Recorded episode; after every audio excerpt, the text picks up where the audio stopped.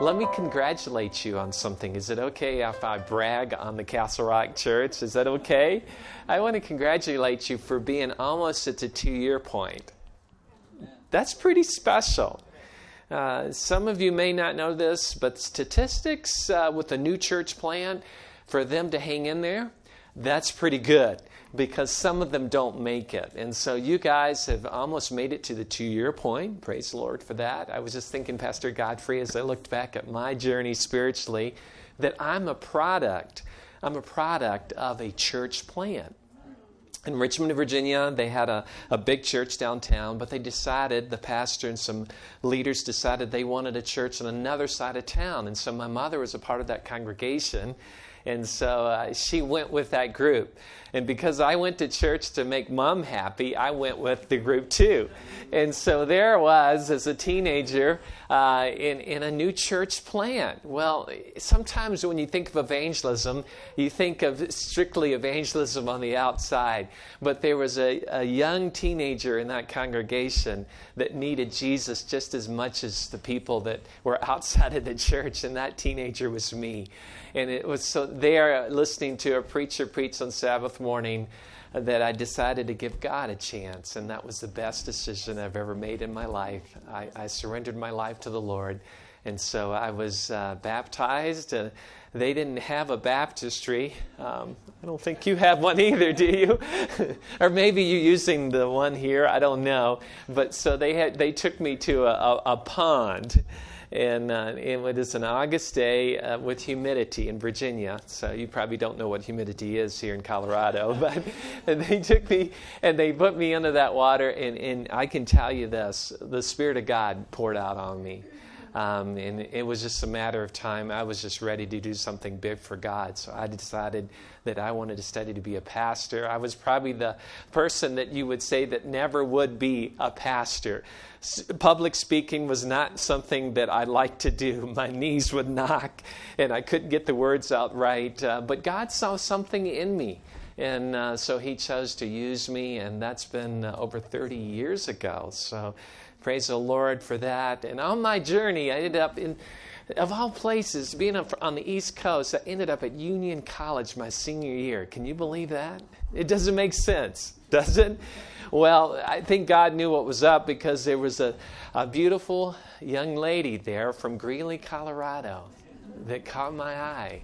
And I said, Boy, I don't know much about Colorado, but if, if Colorado's full of uh, people like her, I want to get to know them better. And so she brought me out. I'll never forget. I just, man, this is so funny. First time I came to Colorado, we were on I 80 coming from Lincoln, and we hit the state line. And so I'd, I'd always heard that Colorado had mountains. And so when we came to Sterling, I said, Sweetheart, where are the mountains? and so I thought, man, you're bound to see the mountains once you come into the state. But she told me, Sweetheart, well, she didn't call me Sweetheart then, but uh, she said, You just got to hang in there for a little while. And then we got closer to her home in Greeley, and then we saw the mountains. And so uh, we're getting ready to celebrate 30 years of marriage. Can you believe that? Uh, this coming October. And so, am I a blessed man? Yes, I am. My children, um, I'm so blessed today to have wonderful kids. They're still in uh, Collegedale, Tennessee, uh, uh, Ooltewah. Uh, that's where they live.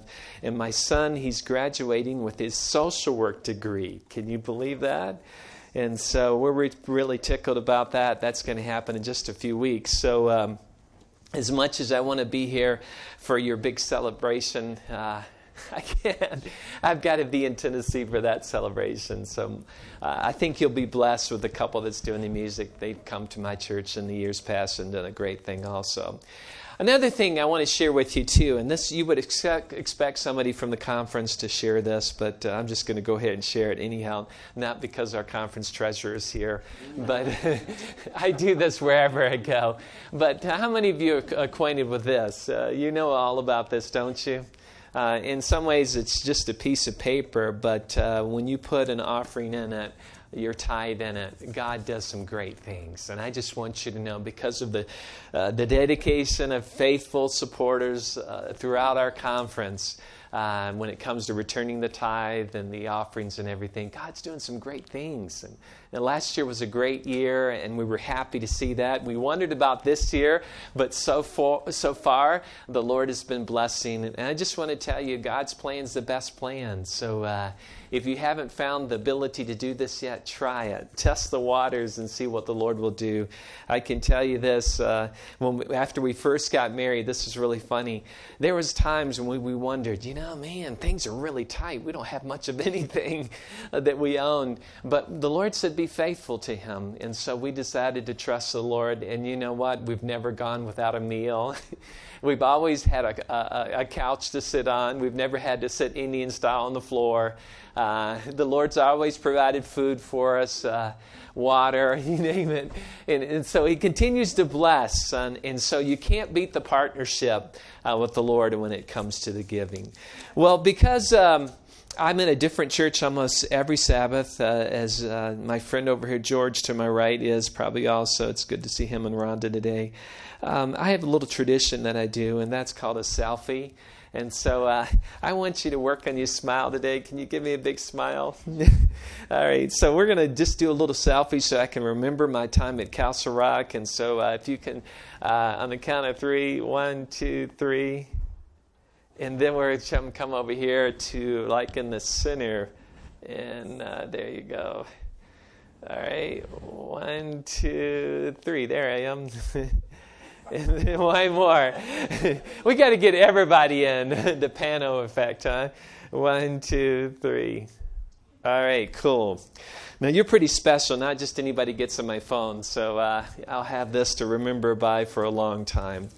Well, the Lord has something to say today, and I've been told I have 35 minutes, and my introduction took 30 minutes, and so I have to be here, at, be done at 12:15 today.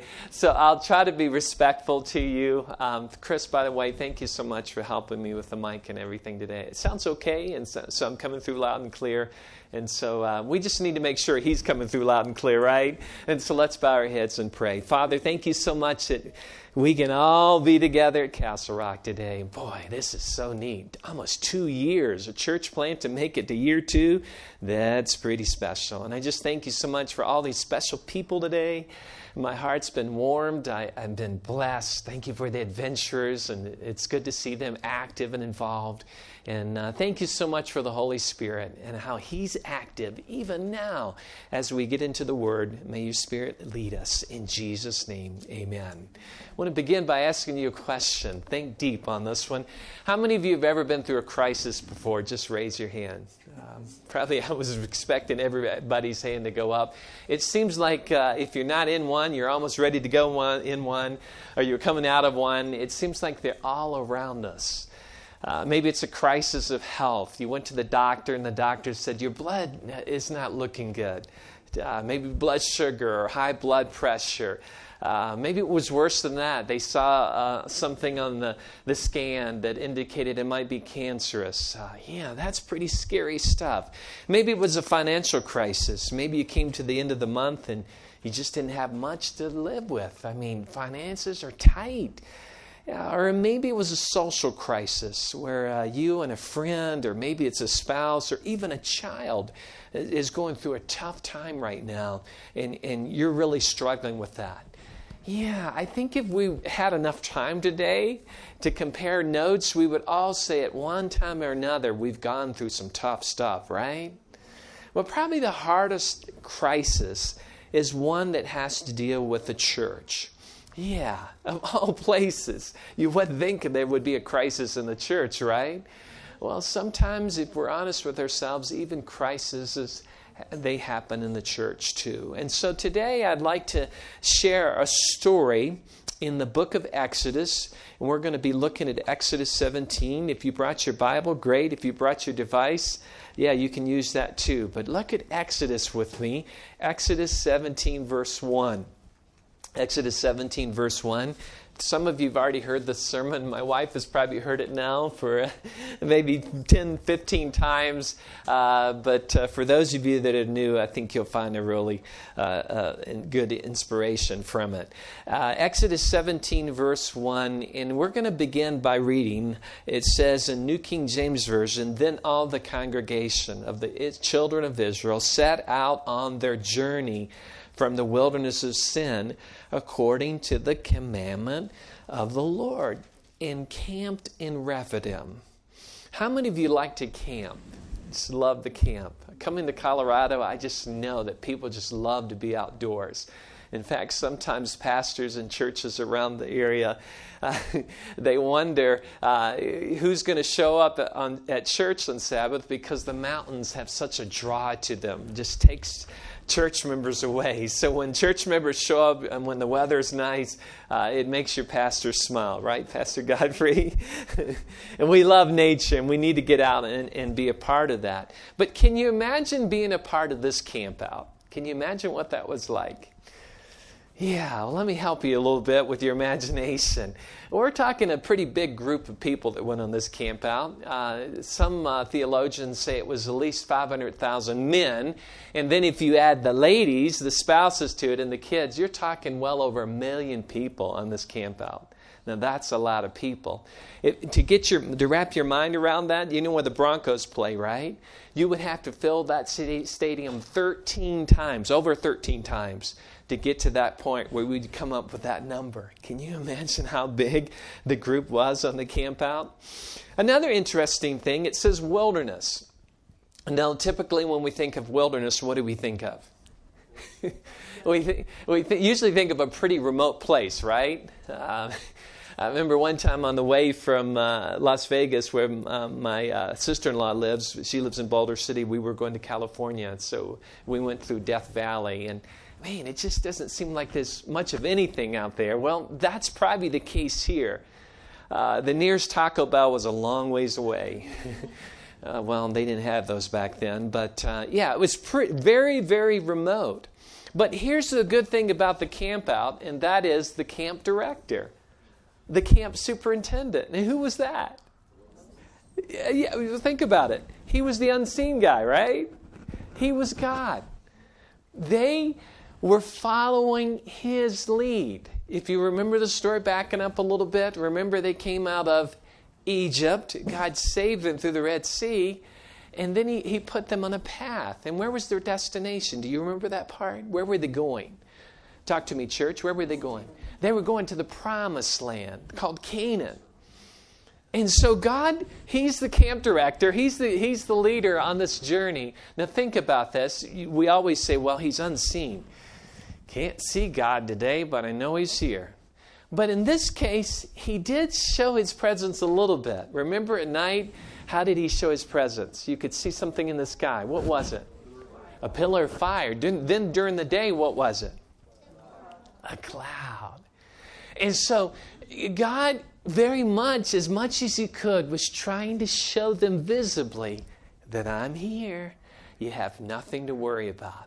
And so, truly, if you were on this camp out, that should have been the case. But you come to the end of verse 1, you find something that really challenges us, and that is the word but. God is leading a group of people to the promised land, and then there's that conjunction, but. But there was no water for the people to drink. Now, can you imagine that? Nothing for those people to drink. Now, think about how you would feel to being out in the middle of nowhere and have nothing to drink. Would that be a little disconcerting for you? Yeah, I think you understand that. That would be really hard. But here's an interesting question that as I was doing some in depth study of this, why did God even allow them to come to this point? Wouldn't it make sense that all along the way to the promised land, your needs would be immediately met and you would never have to worry about anything? Yeah. If we are really honest with ourselves on the spiritual journey today, going to the spiritual promised land, heaven, we've all had those moments where we had those buts, where our needs weren't readily taken care of. Now, you, most of you know the story as it continues, so you're not too worried about it at this point. But if you're in the story and you're one of those million plus people and you have nothing to drink, it's almost getting close to panic mode. Have you ever had a crisis in your life? Let's be honest here, where you wondered where God was. And why would He allow you to go through that? Can I be vulnerable with you? Can I share something here today with you? Is this a safe place to talk about things that have happened in my personal life? Can, can I be vulnerable with you? Is that okay? There was a time when I had to go through the worst, probably one of the worst crises that I've ever gone through. And it had something to do with my, my little girl. Yeah, she was just a little baby. And we noticed that one day she was starting not to be her energetic self. And so we were puzzled and uh, we took her temperature and we noticed that she had a fever. Um, it was 99, and she began to get even more lethargic. And took it again, it was 100. And then took it again 102, 103, 104, 105. You can imagine what this little girl looked like at this point with 105 temperature. She was terrible, but it gets worse. Right there, sitting on the couch, I watched her have a seizure. I don't know if any of you know anybody that has had kids that have seized before, but that's a very scary experience. I had never witnessed it before. But I can remember just feeling so helpless. What can I do? We got her to the hospital as we could, quick as quick as we could. And she was in the emergency room there, and the doctor came out and says, We're just kind of baffled. We don't know why your daughter is so sick, but we suspect that she's got spinal meningitis. Ooh. And he said the only way can, we can check for that is we're going to have to do a spinal tap, Mr. Mallory. And in order to do that, we have to ask you to exit the room. And so I'll never forget right then and there. I exited the room. I walked out that room and I didn't know what was going to happen to my little girl. I just wanted to believe that God was there. And I, you know, here I'm a pastor and I should know all this, right? I preach about faith. But I'm just telling you, my faith was tested that day. Why? See, all the other kids that we knew were bubbling with energy and happy and healthy and everything. Why is this happening to me? And at this point, we did not know if that little girl would make it. All we could do was hope and try to pray. That's hard for me to say that to you because I believe in God. But at this point, my faith was weak. And so I tried to pray. You've seen those people or heard about these people in the emergency room that lost it, that truly lose it. I was one of those people. I was just, just, just crying. And I just said, God, please save my little girl. Well, the good news is, is that God helped them to do what they needed to do. She didn't have spinal meningitis. Uh, she had some freak virus um, that she picked up. Unfortunately, our son got the same thing later, the next week or the next uh, few days, and uh, he got that fever too, but he didn't seize up like she did. Um, and so the good news is, is with some medication, some Motrin, Tylenol, we were giving her all that stuff before, but it wasn't bringing that fever down that little girl was able to bounce back and get her little kick back to her and get some energy to her. And she's so energetic today for the Lord that she's working for GCAS for the General Conference Auditing uh, Service. Just graduated in, in December of last year with her degree in accounting. And so we're just so proud of what she's done, but we're so thankful that God intervened during that crisis. Let me ask you this if God can save that little Carrie, don't you think He can save your family? Don't you think He can help with your issue? I, I do believe that. And I understand when you have moments where your faith is tested, but we have to trust the leader, right? We have to trust him. And if you look at his, his, his resume, the camp superintendent, he'd always come through for them before, right? Remember in Exodus 15, they go to the body of water and the water didn't taste good. And, and God just said, throw a stick, throw a tree in there. And they did. And guess what? The water eh, miraculously tasted really good. And so they drank. And then in Exodus 17, remember, they didn't have anything to eat. And, and, and again, God provides, what was that stuff that they, they ate? It's called manna. And so the track record of God is that He will provide. Unfortunately, sometimes it doesn't happen as quick as we want it to. Do you hear me? So if you're struggling right now with faith in God, let me just tell you this God's timing's always the best. Just hang in there. He will work a miracle, some form or fashion. He can bless you. And so the people, they contend with Moses. Now, Moses is introduced here, not that he's the first time, first time it's mentioned in the whole book of Exodus, but for us today, let me just share something interesting about Moses. Moses was called to work with the superintendent of the camp out. I think it's important for us to remember that. It was a calling. God had called Moses to do what he did. he was called to lead the people with God leading the way. And an interesting thing about Moses, you can look at many descriptions about him, but probably the one that sticks out for me is Moses was a spiritual leader. Yeah, not just a leader, but he was a spiritual leader. But another interesting thing is, is that as you look at Moses, he was just like us. He was a human. He was a human. God was perfect, the, the, the superintendent, but Moses, yeah, he was a human. So Moses comes to them and he says, Why do you contend with me? Why do you tempt the Lord? And the people there, they just thirsted for water. And the people complained against Moses and said, Why is it you have brought us up out of Egypt to kill us and our children and our livestock with thirst? That's pretty strong accusation. Moses, yeah, he was human, but he wasn't that bad, was he? Yeah, but you know, it's interesting in the heat of the moment, sometimes sometimes we don't see things the way we should see them. And so they had a gripe against Moses. And so Moses has a decision, and that is, is how do I handle this crisis, lack of water? What do I do? At this point, think about this. God respects freedom of choice. This is what Moses could have done. He could have just said, See you guys later. I'm done with ministry. He could have walked out. He could have, right?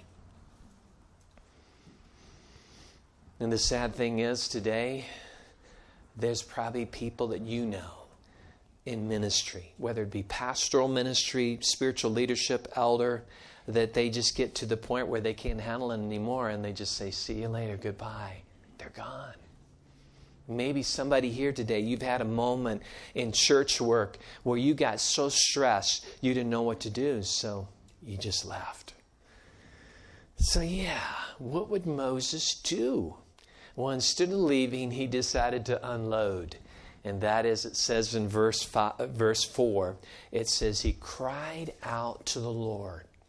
Now, friends, before I go any further, I'd just like to share with you that what Moses did was the best thing he could have done. Because you think about this, whose people were they? They were Moses' people, but they were really ultimately whose people? Talk to me, church, I'm listening. They were God's people. Mom and dad today, they're your kids are your kids, but they're ultimately God's kids, right? And so we understand how God fits in. Hopefully we do. And so he cries out to the Lord because he realizes if anybody's going to solve this crisis, it's got to be God. God is the miracle worker. He can provide bread, manna. He can make a, a, a, body of water that didn't taste really good. He can help it taste better. And so, God, yeah, He had a reputation. He could take care of this. And so, what shall I say to this people? He says, They are almost ready to stone me. And the Lord said to Moses, Go on before the people and take with you some of the elders of Israel. Also, take in your hand your rod with which you struck the water, the river that is, and go. And behold, I will stand before you there on the rock in Horeb, and you shall strike the rock. And notice the next part. You shall strike the rock. And what's going to be the response? Say it with me. Water will come. And the good news is it did come. In Psalm 105, verse 41, it says it gushed out. There was like a river. Can you imagine? A river of water that came out that day. And so the people that day were able to quench their thirst because God did a miracle. Now, I'm just going to ask you something as I help my dry mouth right now. What do you think they did in response? When God just provided that miracle. Carla, thank you so much for reminding us about this. I would just hope, I wasn't there, but I would just hope that they thank God for the miracle. Maybe, maybe not. But one step further, after the miracle was performed, do you think anybody went up to their spiritual leader and said, Thank you, Moses. I know you've been called a lot of things in your life, but pretend you're in the story. Thank you, Moses, for pro- helping provide the answer for our problem today. How many of you actually think they did that? Most people, when I preach this sermon, don't raise their hand at this point because knowing this people, and some of those that were complaining with the mixed multitude here, but most people just think that they went about their merry way without stopping to thank God, first of all, but also thank their spiritual leader for what had just happened. So I'm going to bring it home today. uh, maybe you're going to say this is quite courageous, uh, Pastor Mallory, to do this, but I'm just going to ask a question. When is the last time you thanked God for the miracles that He's given you? Uh, Pastor Godfrey, I loved how you said in the prayer, the breath we can breathe today. That's a gift. When's the last time you thank God for what He's given you? Why is it sometimes, friends, that it's so we're sometimes so quick to complain about what we don't have and so slow to praise God for what we do have? Have you noticed that? I mean, if we took time, and we don't have time this morning, but if you wrote down all the things that God has done, dot, dot, dot, dot, dot, He's done so much.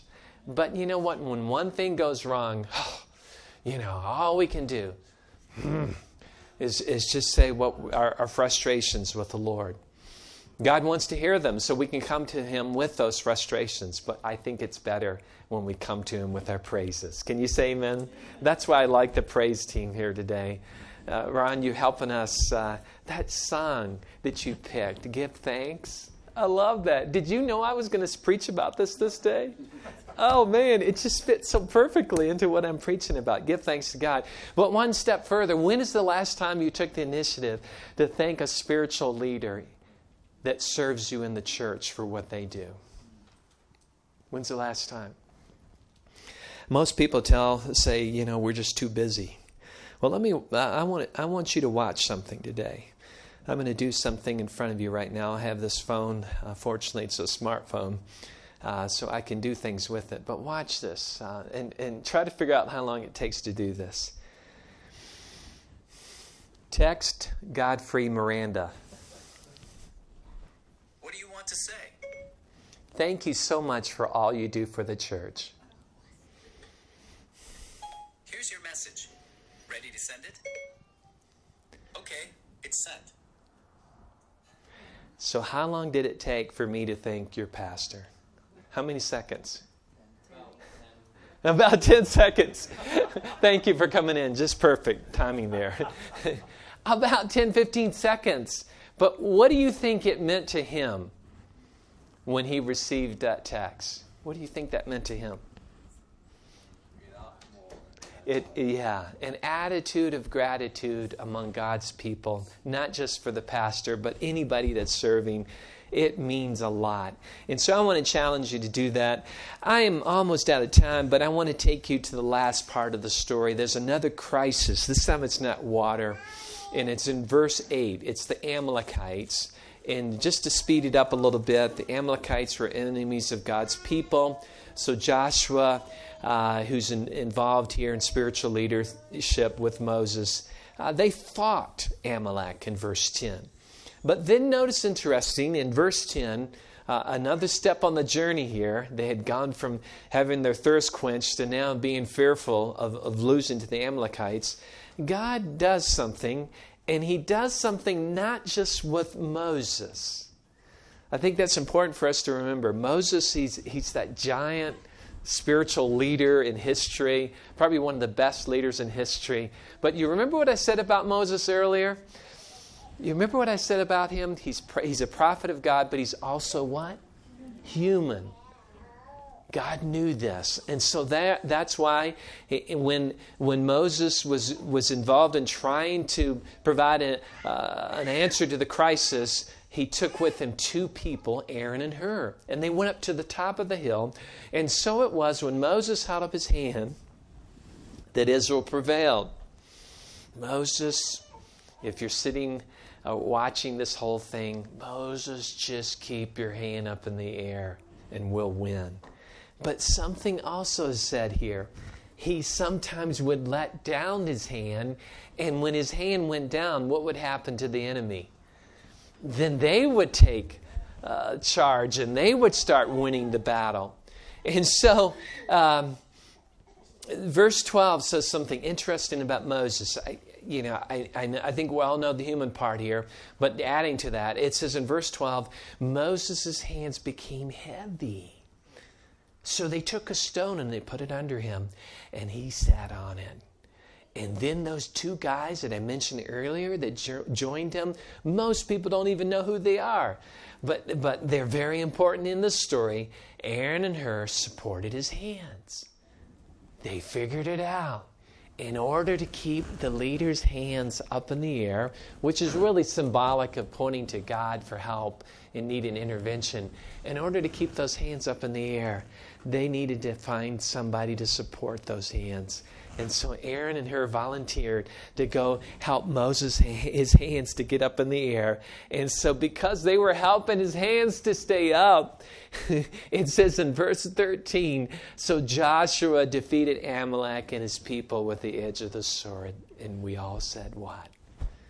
Amen. Amen. So what do we learn from that? Here's what I learned. And that is just like Moses, spiritual leaders need support too. I'll say it again. Just like Moses, spiritual leaders need support too. Before I came to my position as ministerial director, I'm like what they call pastor of pastors. I was a pastor just like Godfrey. And I just want you to know the reason that I was able to achieve the success I did as a pastor is because I knew people in my congregation were doing this they were supporting me in their prayers. When's the last time you prayed for your pastor? You don't need to raise your hand. When's the last time you prayed for a spiritual leader in your congregation? Is your head elder here, Godfrey? Uh, which one? You don't? Uh, okay. All right. Lay leadership is just as important as our pastoral leader. We appreciate what they do too. When is the last time you prayed for them? Well, let me help you to understand something, and that is, is that spiritual leaders need prayer probably now more than ever in history. Remember, the Bible's in Revelation says the devil comes down with great wrath because he knows his time is what? The shorter the time gets, the devil is going to try to attack the church. And who do you think he's going to start with? He's going to attack the leadership. And so it makes sense to me that we as a church, we've got to find a way to support leaders. And one way do, we do that is to pray for them. Pastor Godfrey, I want you to come up today. and I want to say on behalf of the Castle Rock Church and the Rocky Mountain Conference, George will agree here, that we appreciate you very much. Can you say amen? we appreciate Debbie and the kids. Um, we know that you have a very important role in this, so thank you for all that you do too. How many of you would like to say today more than just appreciation, but how many of you would like to say that you would like to pray and, and, and, and lift up Pastor Godfrey and his family in prayer? Would you like to say that today? Amen. Amen. But one more person, who would you like to recommend to come up as a uh, your closest thing to your head elder? Uh, uh, both of them come up. Okay, no Ron, but the other guy I, I met. I, I. Jose. Jose. Okay, come on up. On behalf again of the Castle Rock Church and, and, and the Rocky Mountain Conference, I want to thank Ron and Jose for all that you do for your church in Castle Rock. How many of you would like to thank them for their service for the Lord? and also, just like Pastor Godfrey, they need your prayer support too. They not only do the work of the elders or spiritual leaders, uh, we also know there's others that are involved in spiritual leadership here. So they're representing all of the lay leaders here today. But how many of you would like to say that I'd like to pray for my spiritual leaders in the Castle Rock Church? Just raise your hand. Let's pray. Father, I am so thankful that I could be at Castle Rock today. This is a church on a journey. We're all going to heaven, right? We believe that. Our destination's very clear. But we realize on this journey that sometimes we do have crisis. Sometimes we have things that challenge us. But you've called us to trust you. And part of trusting you is trusting the leadership. And so today I'm thankful uh, that as I close my time together here at Castle Rock, that this church is in good hands. That we've got a great pastor here today and his family, Pastor uh, Godfrey Miranda. We thank you for them. I want to pray that you bless them. I also want to thank you so much for Ron and Jose. They, they've got good leaders here in Castle Rock. And to be a leader in leadership in a church plant is even more difficult, I think, or challenging than any other church because it demands a lot. But thank you that, uh, yeah, this church is in good hands with lay leaders too. And I pray for everyone here that has influence and leadership. Thank you so much, Jesus, that someday we are going to make it to the promised land, the heavenly promised land. Someday we are going to meet Moses and hopefully Aaron and Hur and we're going to listen to their story, but they're going to ask about our story too. And so, thank you so much, Jesus, that we'll be able to uh, be with you face to face and uh, we'll be able to celebrate the things that you've done on earth. We love you and thank you for hearing our prayer in Jesus' name. And everybody said, Amen. Amen.